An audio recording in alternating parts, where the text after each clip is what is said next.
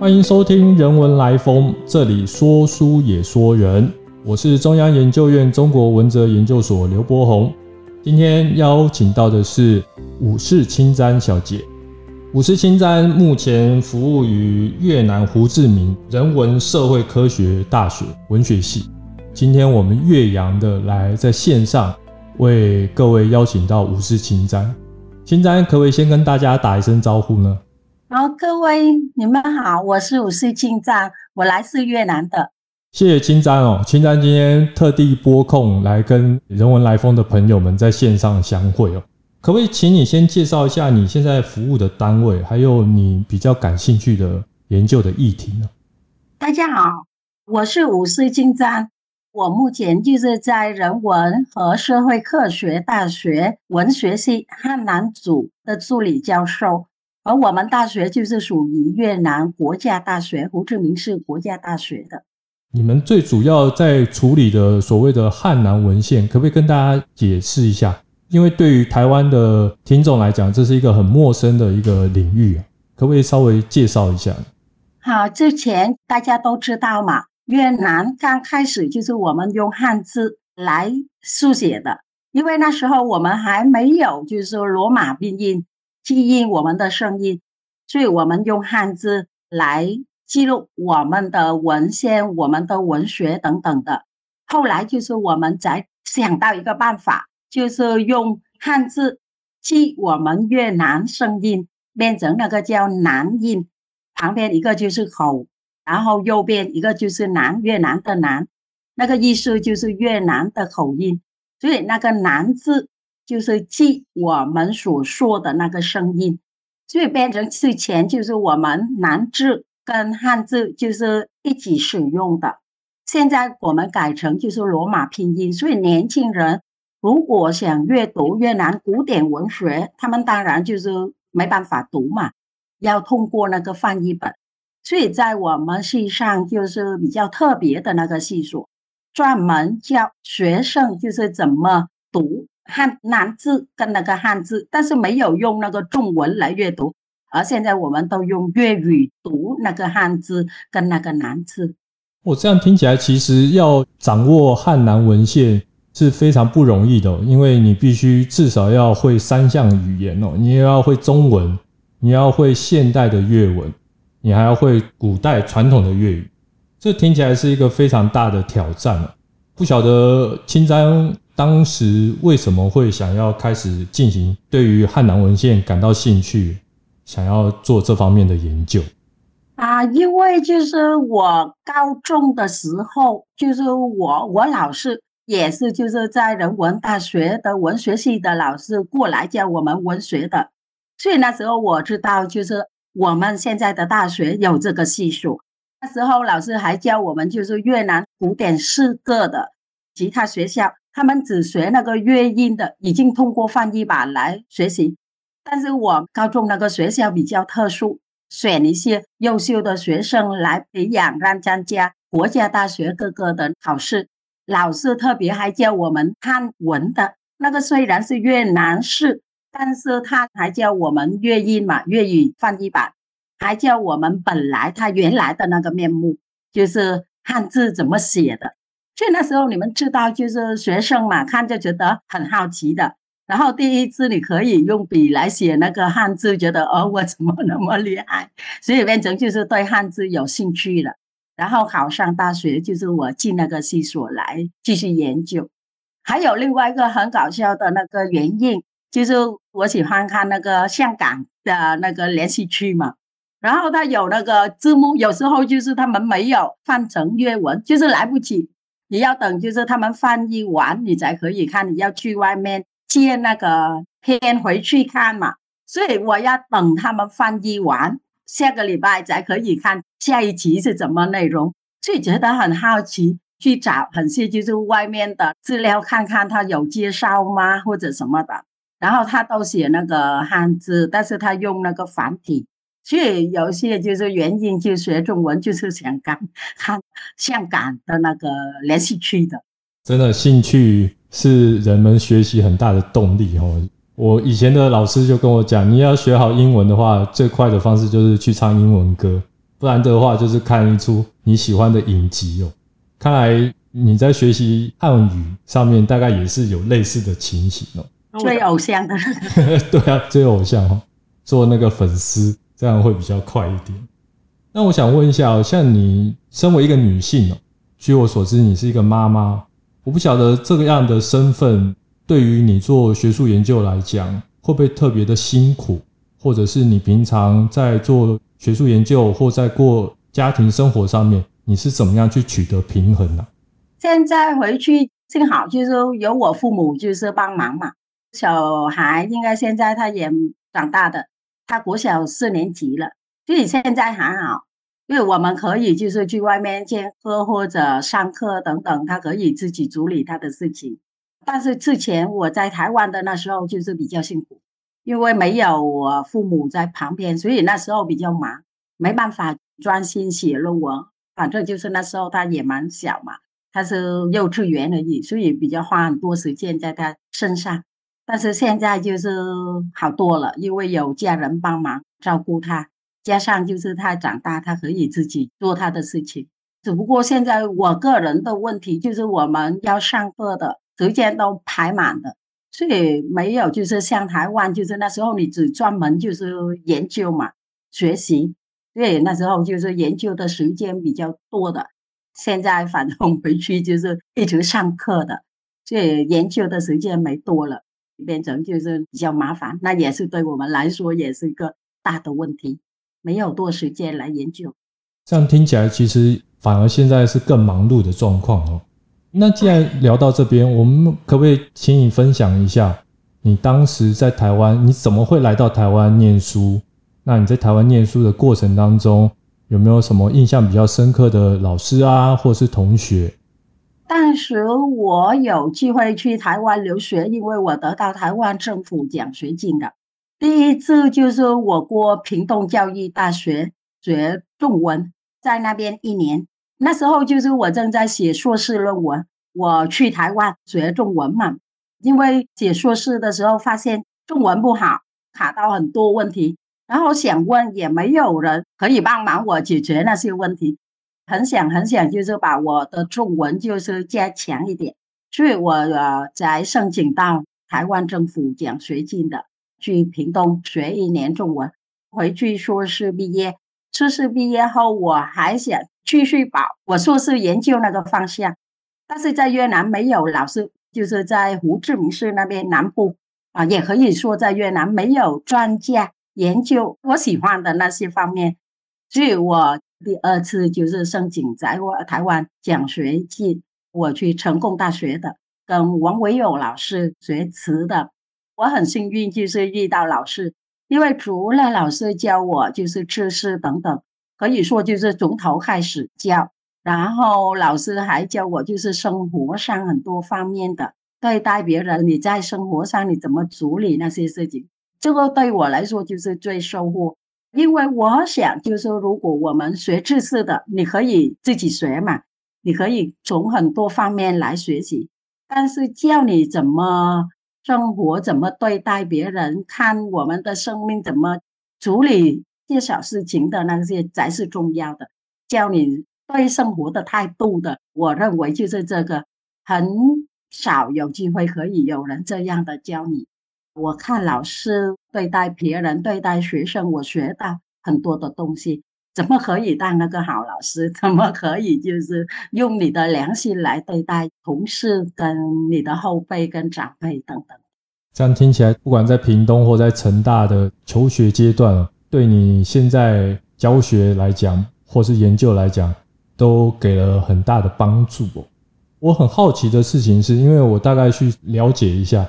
就是你跟着王维勇老师在做越南方面的这个词学的研究，请你稍微跟大家分享一下的是，你觉得越南的这个词跟中国传统的词在阅读上面给人的感受有什么样的一样或是不一样的地方？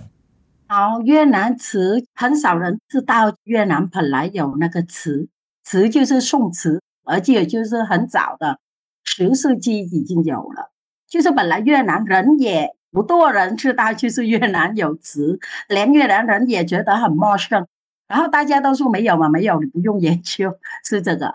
就是这十几年，我们才慢慢发现，原来越南有越南词，然后越南人作词的，完全就是我们学习中国词、宋词的，模仿他们来，也用那个词来填写嘛。当然，就是因为我们是越南人，所以我们所写所说的那个性情，但是越南人的性情。不过，就是有一个很特殊的情景。就是我们填词很多跟我们外交的，跟中国人在外交上就是有关系。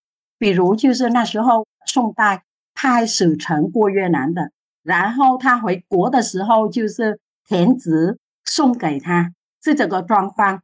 中国皇帝的，比如乾隆、嘉靖皇帝生日的，乾隆八十年，嘉靖五十岁的。他们举办生日的时候，越南人也派遣一群使节庆贺中国皇帝嘛。我们也顺便填词送给他。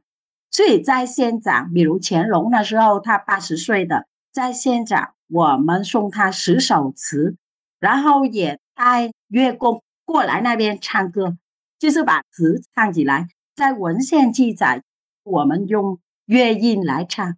然后中国的那个乐工用中文来唱，两边对应，在文献记载好像听起来也蛮好，但是我们现在还不想象，就是当时他们怎么唱歌，反正就是他们都有练习过嘛，我们就是用我们的声音，但是我们写就是汉字的，所以我们 唱起来就是乐音，但是写就是汉字。中国乐工会唱嘛，所以他们两边对应的，然后嘉靖。五十岁的，我们也送给他上手。现在看起来就是那个文献记载，越南词一些部分就是我们送给就是中国人。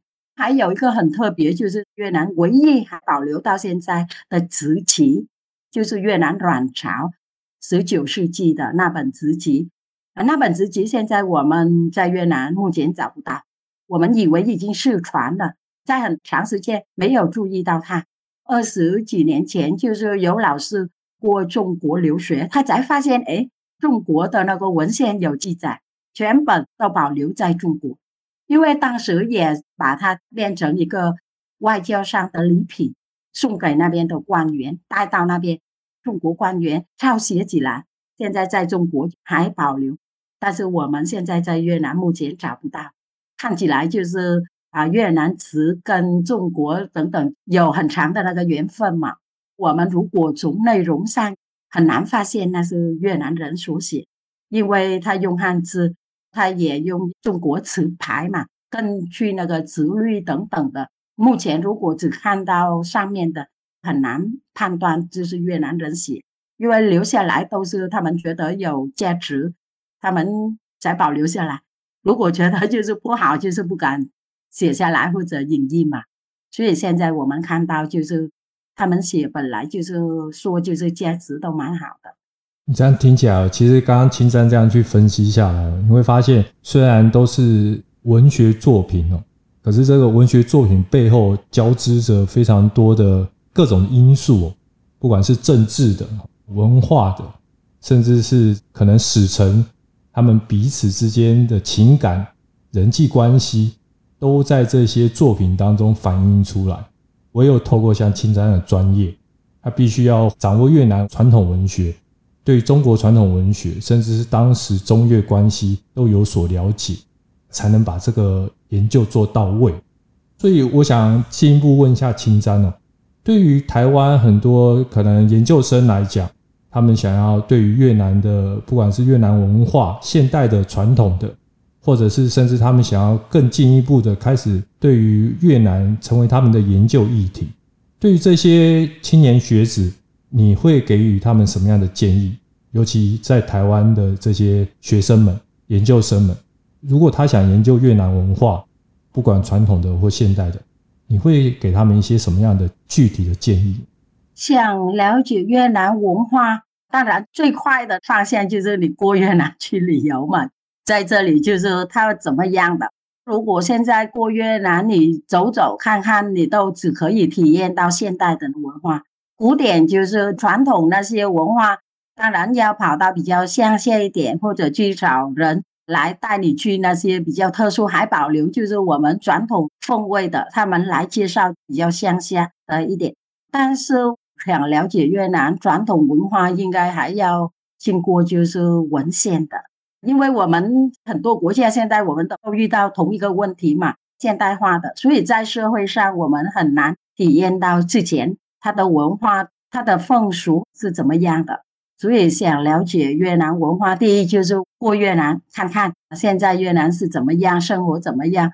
最好你可以申请补助，比如就是我们学校每年接受一些台湾学生过来我们实习三个月。他住在我们的宿舍，然后在这里上个月教中文。他一面就是他教中文，教越南人中文，他可以增加他的专业，他的语言。第二就是他可以体验到现在就是我们的文化是怎么样。各位老师或者学生还带他去采访一些，看看一些特别的那个地方。另外，如果他想了解传统的文化，当然就是有很多文献。然后哪个地方他不懂，就是有当地的人、本地的人可以跟他介绍、解释嘛，这样子我的想法。谢谢青山给的建议哦，读万卷书，行万里路哦，真的到实际现场去体验，你会有一些超乎文字记载之上的一些不同的感受。刚刚青山也提到，其实到现场，到越南乡下一点地方。如果有专人能够带着你进行田野调查，你会有更多意外的收获。最后，请青山跟大家分享一下，你接下来有些什么样的规划？不管在研究上，或者是说在你的生涯规划上面。接下来还是一边就是研究，一边就是教学嘛。